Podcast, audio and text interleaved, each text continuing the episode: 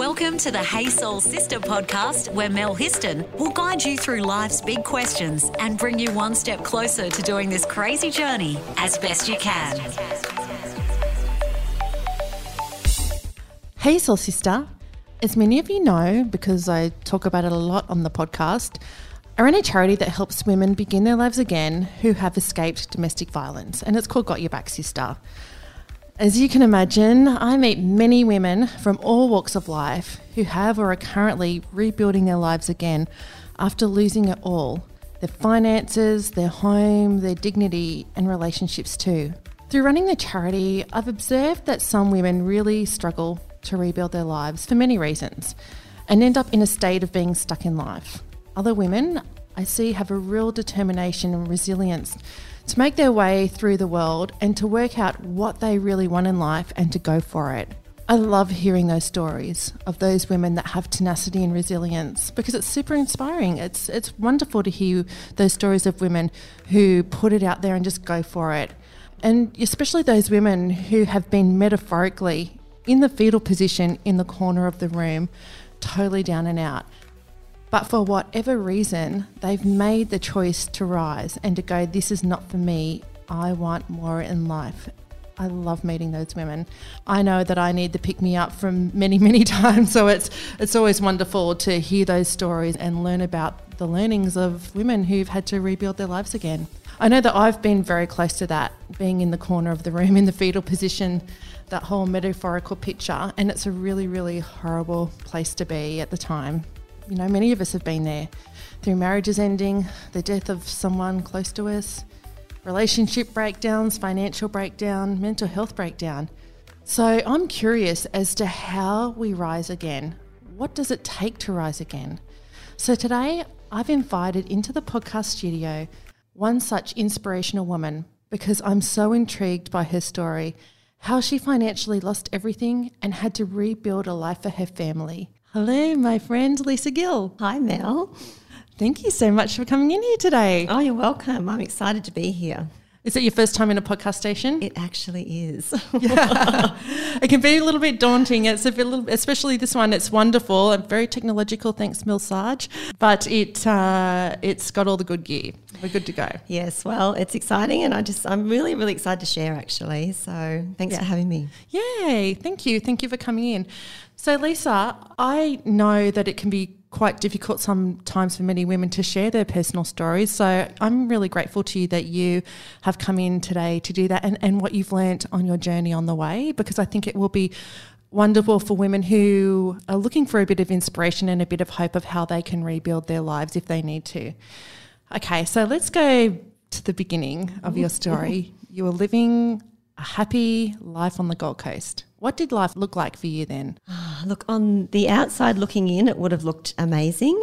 And it's funny because I think what drove me back then was what my life looked like to the outside world. It's crazy because it was so superficial when I look back on it now, but it looked great. Um, it was great, but I actually didn't stop and realize how great it was. So we had our beautiful home. We Were you on the canals in the Gold Coast? no, we were out in the hinterland, so Oh, out the back of Mudgeeraba, so Oh, a little nice. little tiny town called Bonogin. Yep. And we sat in a big Queenslander at the top of the hill and looked out over the entire valley. It was just beautiful. And when you drove out of town, the Gold Coast is so crazy busy, and you literally drive out of town, leaving work for the day, and you just leave everything behind you. So it was just beautiful, relaxing.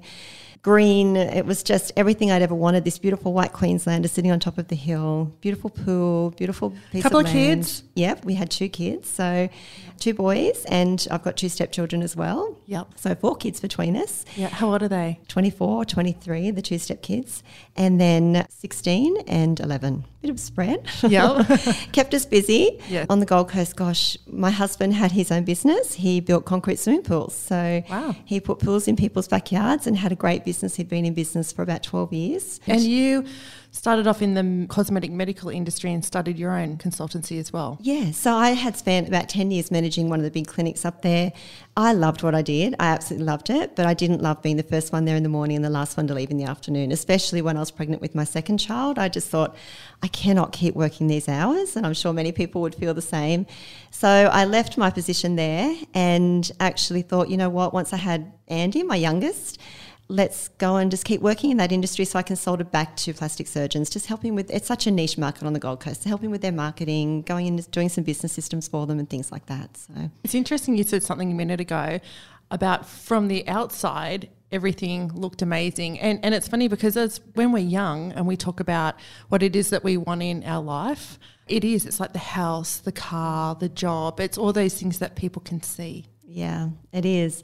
And you know what? It's everything that I wanted even growing up. So you're right. Yep. It's something that's in your mind and it's locked in that subconscious mind too. So well, it's something in especially in Australia. Your parents go, you've got to save up and buy a house, and it's it's a status thing to yeah. go. I'm living a good life. Yeah. You know what? I think it's becoming less of that now, but certainly, yep. you know, this is ten years ago. So ten years ago, yeah, and on the Gold Coast, yep. it's kind of everything and do you know what though? I never once sat and thought I have exactly what I've wanted. I was thinking, now I want to go and live on a canal. Now I want to go and live on the beach. And now I want this sort of car. And yeah, I never stopped to appreciate what we had, not once. Wow. And it's, yeah, you're always striving for more, but it's more in a material sense. It was very much so, yeah. I hadn't connected to that bigger purpose. Yeah. And the universe certainly gave me the big kick up the backside that I needed. Okay, tell us about that kick up the backside. Well, you know, back 10 years ago when the GFC hit Australia, I think here in Newcastle, everyone was a little bit fairly insulated. So it, so it was about 2008? 2000 and, well, actually 2010 was when it hit the Gold Coast. So 2008 was when it all happened. Yep. Took a couple of years to filter through to where we were. But the Gold Coast is run on tourism and construction. And both of those things just died. You know, it was cheaper to fly to Disneyland than bring the family to have a holiday on the Gold Coast. So with tourism dying, people were losing jobs, there was not the same construction. It got to the point where people couldn't pay their mortgage. In the Gold Coast, I'm, I'm sure I can remember the Gold Coast being one of the highest areas of banks calling in their mortgages because the prices of houses had dropped so far that people owed more than what their house was worth. So it was pretty bad. Yeah. So no one could pay their mortgage, let alone put a swimming pool in their backyard. So my husband's business went really quiet. And, you know, the first thing a lot of businesses cut when things get quiet as well is advertising spends. They didn't need me helping them. I don't know, it just got so quiet, the whole Gold Coast. So we were sort of, gosh, laying awake at two in the morning thinking, how am I going to keep my head above water? And then you have all these solutions coming your way, which is actually putting you in more debt. You know, banks are happy to give you more money. Here's some money to yep. get through. Here's some money. It's like, I can't see a way out of this. So, in the end, we had to decide to sell our home and actually put every piece of money we made back into the business so we could actually just walk away and not have to go bankrupt. So wow. that was a blessing that we didn't have to do that. Because you don't want to go bankrupt, hey? There's too many restrictions if you go bankrupt. I saw my parents go bankrupt and they never recovered from it. They never owned their home again. They always just, it just took them out emotionally as well as financially. And I just, I thought, I can't let that happen. Yeah. So we avoided that from happening by selling the home and you know, made a decent amount of money off, off the house, but it all went back into wind the businesses up so we could just walk away with not owing anything. Yeah. But we walked away with nothing. And that was when we went to a, a family function and my cousin was working in the mines in Muswellbrook at that point. So I was born in Muswellbrook. Yeah, Muswellbrook girl, local yes, hunter girl. Yes. And my dad worked in the coal mines there. So I think in my subconscious mind, that was security to me. So so you moved your family. We moved back to Muswellbrook from the Goldie from the Gold Coast to Muswellbrook. Want to save your soul? Review us on Apple Podcast. But I have great memories of Muswellbrook growing up. You know, everything it was all just sports and. Yeah barbecues with friends and family on the weekend. So a town is what you'll make of it. So And, and for those people that are listening, those of you out there who are listening and you don't know of Muswellbrook, and to be honest, there's probably many of you that don't, because it's a it's a small country town inland in the Hunter Valley, and it's predominantly made up of coal miners who worked in the mining community up there. yeah, that's it. And it's very transient now. So Yeah. lots of people coming, going, shift workers, and every second weekend people clear out of town and come down to the bay or somewhere like that. So that's where we ended up. But it was the only place where there was work. And we needed to get back on our feet. And I'm just going to say as well, again, for anybody who doesn't know Muswellbrook, Muswellbrook is probably a 12 hour drive from the Gold Coast where you were living. So it's not even like, oh, we're just going to go an hour away. You have moved your life mm. and 12 hour drive away to a different state. Yeah. And it's, you know, skipping ahead, there's so many people who say to me now, oh, you're so lucky. It's like there was no luck involved. We had to make some pretty hard decisions. And I'm one of six children, and my dad had just passed away the year before all this happened. So my mum was up there, my all of my sisters and my brother were up there. It's like, and Wayne's two step two children, my stepchildren were there, and we had to make the decision to actually leave all of those people just to find a job and get some money coming into the household because we had nothing. And do you know what? It can actually be really difficult to get those mining jobs. I know many a young man who would kill to get a good mining job because they pay so well, but you've got to be in the inner circle generally to get one. It's a shame. Uh, we are very grateful that we came when we did because we did get in just before the mining boom then Yeah. was booming when we moved to Muswellbrook and then it went quiet too and quietened down. So we were so lucky Yep. and grateful to get in when we did.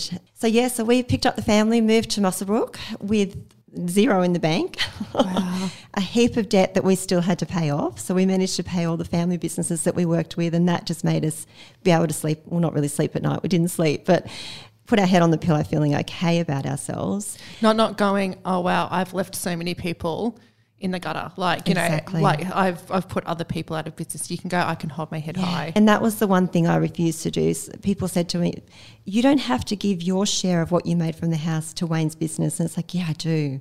We have to be able to walk away from this as good people. So, That's really good integrity. well, that's all we had left. It's literally all we had left. All you have So- was your integrity and your values. Yeah, so we drove away, and I remember driving away from my house and realizing as I drove away from it that it was my dream home. And I was the last one there cleaning, and Wayne kept saying to me, my husband, Stop cleaning, you know, it's the people that come in will clean it. You know, I've got to go over. I said, No, I need this to just be beautiful when people walk in. So I was the last one there. I locked the house up and I jumped in the car, and we lived at the top of the hill. And I was driving down the hill and I just thought, don't look back, don't look back, don't look back. And I did look back in the rear vision mirror and I saw our house and I just thought, oh my gosh, how did I let this happen? Like it just came over me, the reality of what was happening and driving away from that. I just thought, I will never let that happen again. I don't care what I have to do. I will find a way to get that back for my family, no matter what it takes. Did you cry? Oh God, yes. I wasn't a crier. My own mother used to call me an ice queen because I just could not show emotions outside of the shower, basically. Um, but yeah, I cried. I cried solid for six months, I think. So, but and you have to go through that. You know, I was not metaphorically the one in the corner in the fetal position. I was literally in the corner in the fetal position. Wow. But do you know what got me through was the kids because it was an adventure for them. They just thought, wow, we're moving, we're going to. So we stayed in a house on the Gold Coast for a month. Wayne moved to Muswellbrook by himself and slept on a mattress on the floor of the rental that we got. And then I came down after I'd wound everything up. And so the two boys and I were left at home and they were just excited because they had a new place to live. And then all of a sudden we were moving to another new house. And so they got me through because I was putting my adult emotions into them, thinking this was the end of their life as well. But they saw it as an adventure. So they got me through in the beginning just because I thought, okay, well, and you know what? It's the boys, it's actually the two of them are what got me through the period that we went through, but also they're the reason why I jumped in and did anything I've done to get through it because my sole purpose was to give those boys their bedroom again. We moved a lot as kids. So when my mum and dad lost everything, we moved from rentals all up, like not through different towns. We grew up in, we left Muswellbrook and grew up in Byron Bay. I was very lucky. And we moved a lot from rental to rental and and I would look at my cousins who still lived in the same house they were born in, basically, and their, their bedrooms are still sitting there, actually. Yeah. And I'd be so envious that they would have their bedroom and not have to move. And So my one thing was from the day I had children, security, safety of their own their own home, a bedroom they know they can always come back to. And so when I drove away from the home, that was what gutted me the most. So what's driven me every day since is to give them their own bedroom again. And we're right now building our own home again for the first time in nine years. Oh, so good. Yeah. So it's been a long Congratulations. Congratulations. So tell me, you arrive in Muswellbrook. Your hubby's already been down there living on a mattress on the floor, for, waiting for you to arrive with your boys, and you move into a rental. What was life like every day? Well, I don't know how, but I kind of took on the strength for the family. Well, I do know how actually. It was having the boys to take care of. And, you know, the first six months were tough. It was really tough. And I did cry every day and I would not sleep. You know, my bottle of wine at night became my therapy. Yeah. Because it was the only way I could actually the- escape from just, there was zero hope. There was zero hope because Wayne was going to work and earning a great income. But I thought, gosh, even if we keep doing this for 10 years, we've got all this debt to pay off and then having to try and save for another house again. I just couldn't see hope anywhere I looked. So you're just getting up, trying to get through every day with that spark of hope gone and trying to mm. numb yourself with some vinos at night. Unfortunately, yes. oh, we've all done that. Yeah. We've all done the numbing yourself and with the mm. vino at night sometimes to get through. Yeah. So that was where I was. And I kind of wallowed for about six months. And then I was given by my beautiful aunt a CD to listen to, and it was a Wayne Dyer CD. Oh, how good. It's Wayne And Dyer. oh goodness, it. I say Wayne Dyer saved my life. Wow. If you're listening and you don't know who Wayne Dyer is, he actually unfortunately passed away about two years ago, but he's one of the awesome Hay House gurus. He's written many books, many CDs. You can look up his lectures on YouTube. Such good stuff. Mm. Practical stuff, just and woo woo stuff, everything just to help you get through life. Can I ask a question, Lisa? How were your friends, the people in your life? Did they stand by you or did some drop away? I dropped away from them. Okay. I was just so embarrassed, and I felt completely responsible for what had happened. Yeah. I had actually made the decision. Well, I didn't make the decision, it wasn't mine to make, but I had really taken an idea to my husband and said, Look, I think we need to, as things were getting a little bit quiet, I said, I think we need to get ourselves out there and be more visible. We'd run the business from home for, you know, as long as I'd known Wayne. And I said, I think we need to step it up a notch and let's become more visible. Let's go out and rent a, a shop space and have a beautiful display centre that people can walk into.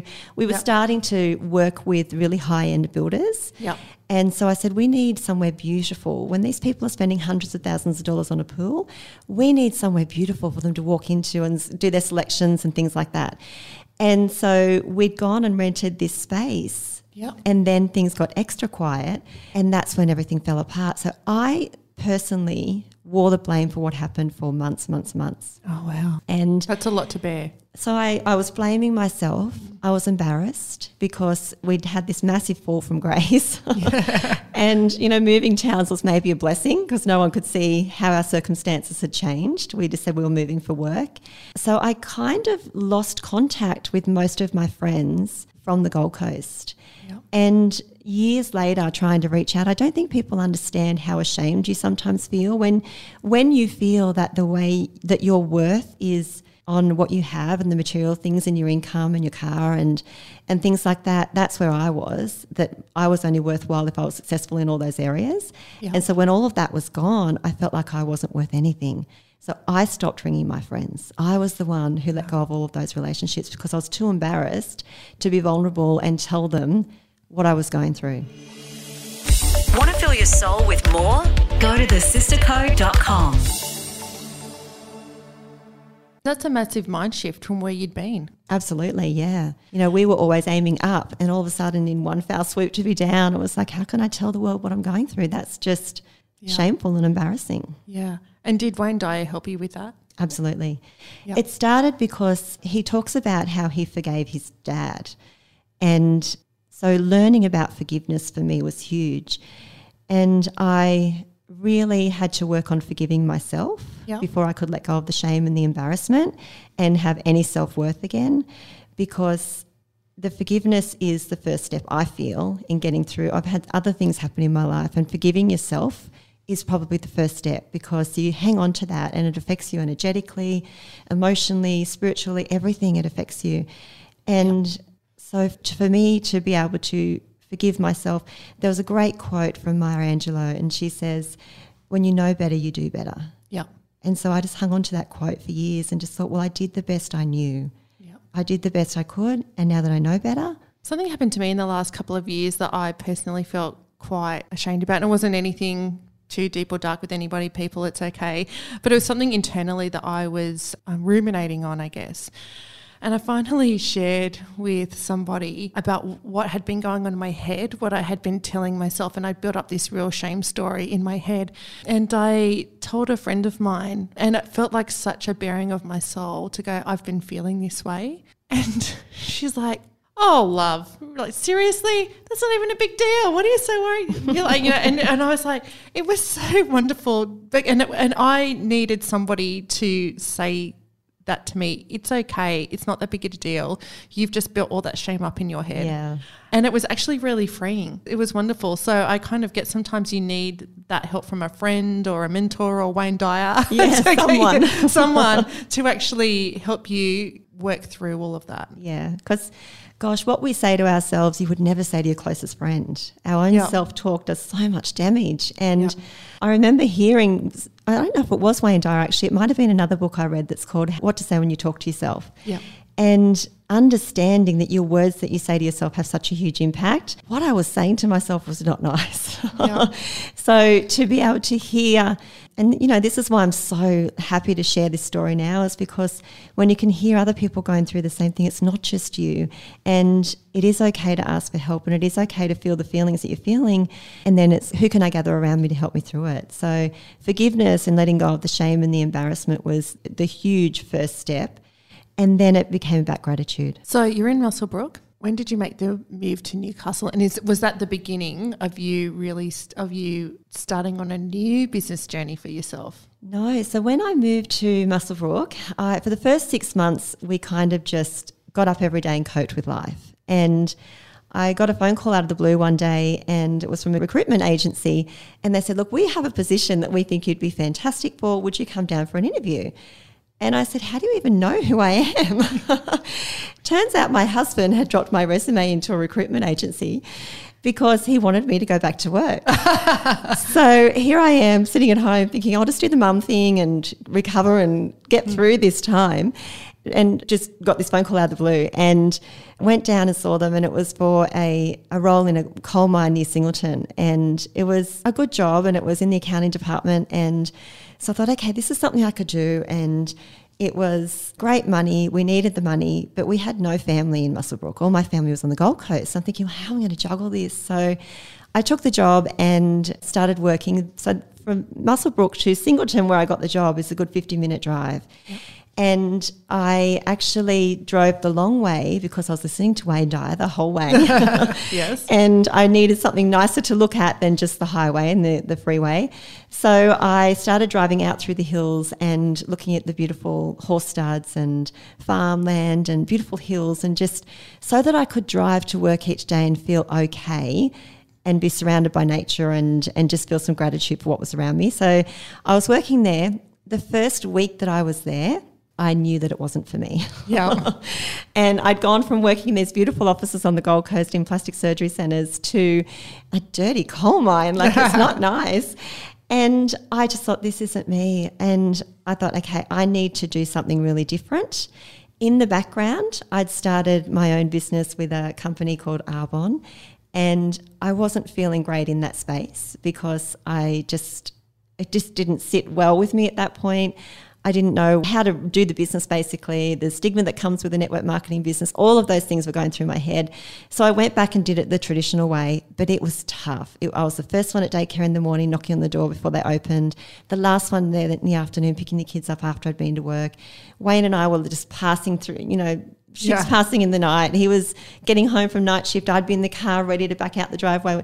Our life was chaos, but we knew we had to do that, go that extra mile to earn the income that we needed to get on top so I'd worked there for about a week or two and I thought, I've just got to do something to get out of here. And I remembered I had this business sitting in my lap, and I thought, okay, I haven't found anything else out there that could literally pay me tens of thousands of dollars a month, which is what we needed. I think I'm going to have to really try and do this and give this a go and try and make something of our lives again. And nine months later, I was able to quit that job at the coal mine because of my Arbonne business and just get all that time back and that freedom back.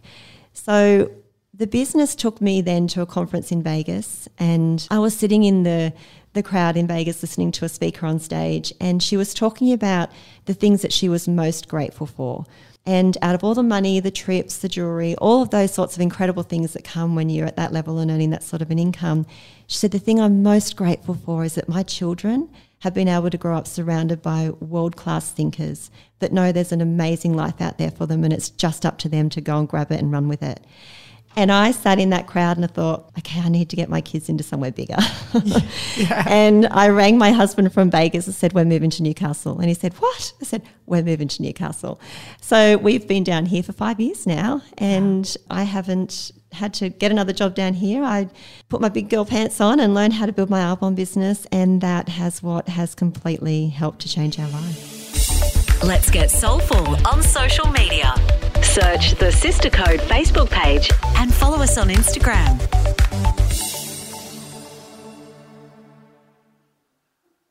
So I'm going to be honest. I've always been a little bit scared of multi-level level marketing businesses probably because I don't know much about them. And to me, they seem like there's a lot of hard selling there. Is that how you found it? Uh, did you have to go out and do some hard selling? I think I chose not to, which yeah. is why for a couple of years I had no idea what I was doing. I just thought that's not that's what wasn't sitting well was having yeah. to cold call people or back then we weren't text messaging and there was no Facebook. You had to ring someone. So I'd have two champagnes and get the Dutch courage up to ring them. And it just I don't know, it just didn't come out well because it didn't sit well inside me. Yeah. But what I realized was the more I learned about the industry and the business model was you can actually be whatever you want your business to be. Yep.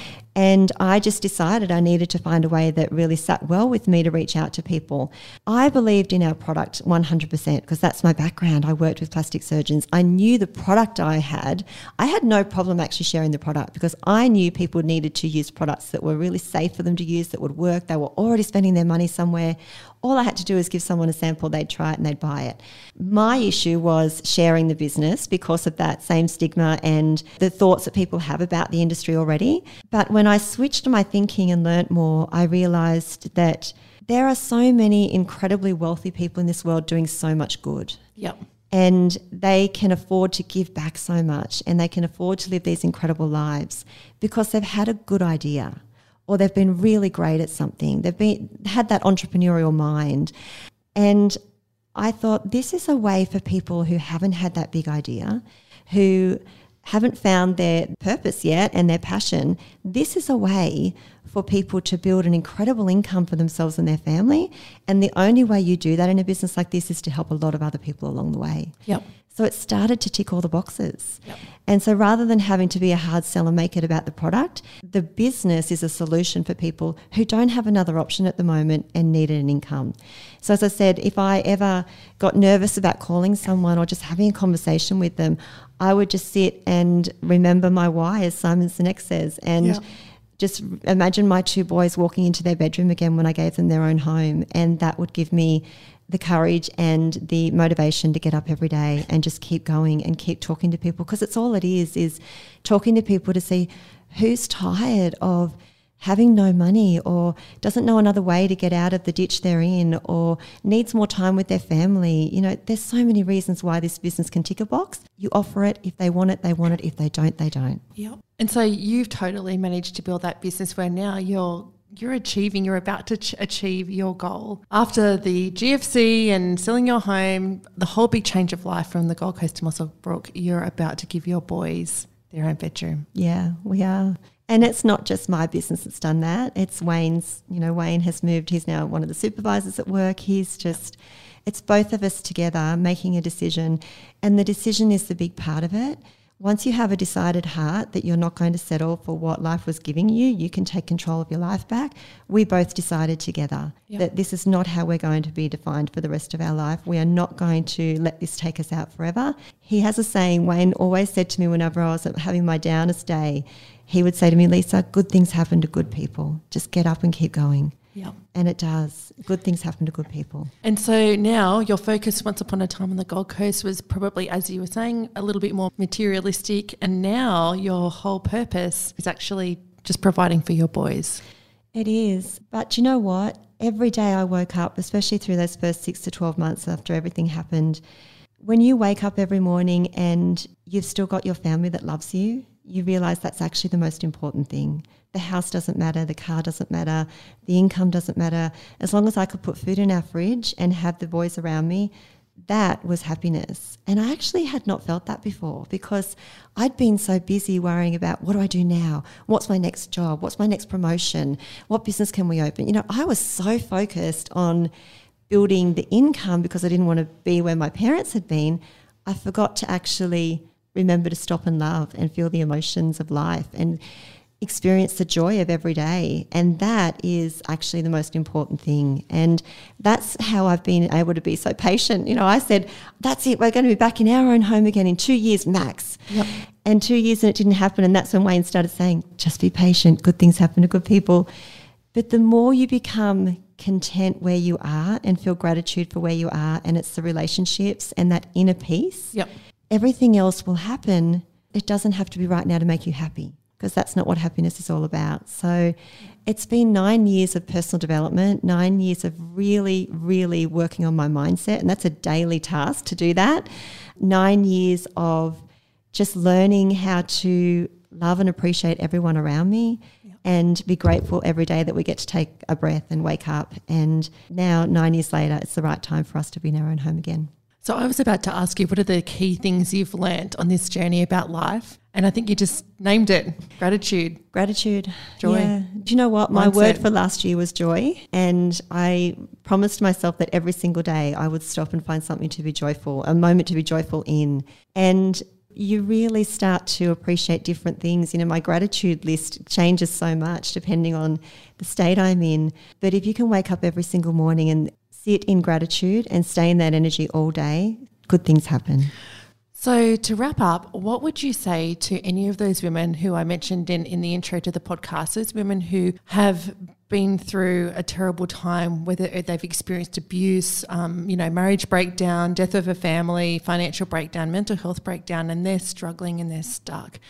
And they're probably have an idea they would like more, but they don't know how to get there. What's some advice you would give to those ladies? Well, first of all, And not just ladies, people, sorry. Yeah. Well, first of all, give yourself some grace because it's real what happens and it's real emotion that you're feeling.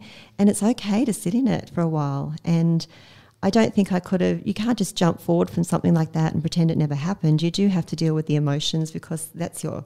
Your heart and your energy responding as well as your mind. And some people go, be positive, be positive, be positive. And it's like, actually, I just need to feel this for a Mm. Yeah, while. you do. Yeah.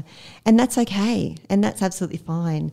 But then once you've you've allowed yourself to feel that, do you know, I, I honestly believe that every single thing in my life I've contributed to that happening. So no matter what happens, I sit and reflect and it's an amazing time to reflect and think, how did I contribute to that?